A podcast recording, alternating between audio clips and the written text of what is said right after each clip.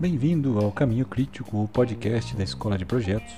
A nossa missão é levar o conhecimento fundamental e prático em gerenciamento de projetos do empreendedor individual ao colaborador da multinacional. E no episódio de hoje a gente vai tentar te ajudar a resolver conflitos de equipes em apenas três passos. Bom, conflitos surgem em qualquer equipe, é inevitável.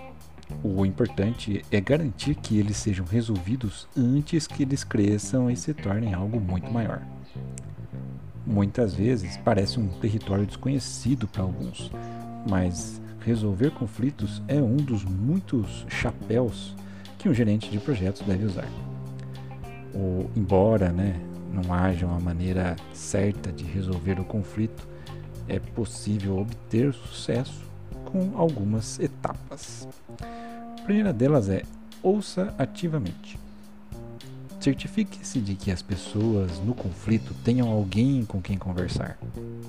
Depois que eles expressam os seus sentimentos, a porta está aberta para que hajam mais racionalmente um em relação ao outro, ou daria a você a oportunidade de ir aí um pouco mais fundo, como nós vamos ver a seguir. Segundo ponto é: incentive a conversa. Pode parecer simples, mas uma grande parte da resolução de conflitos é permitir que ambos os lados ouçam um ao outro.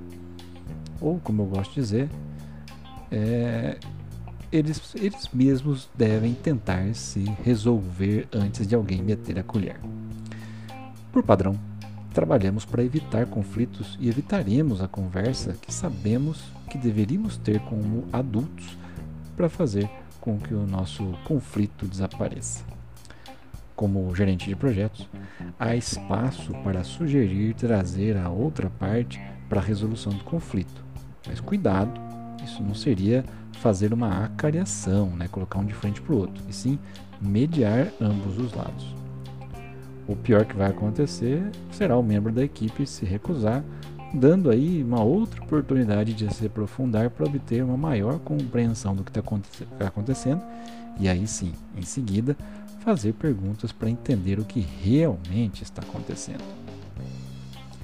E por último, aprofundando-se no assunto.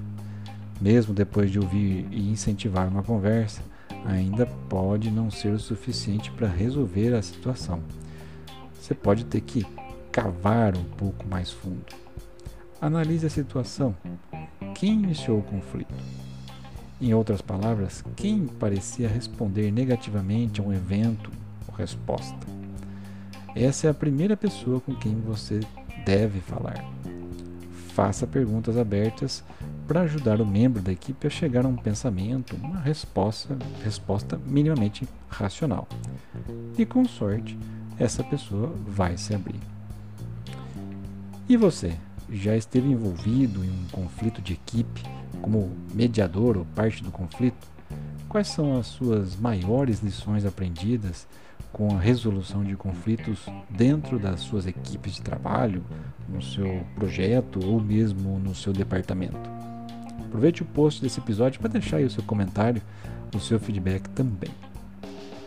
Texto base de Christian Bisson e narração e tradução de Fábio Camatari.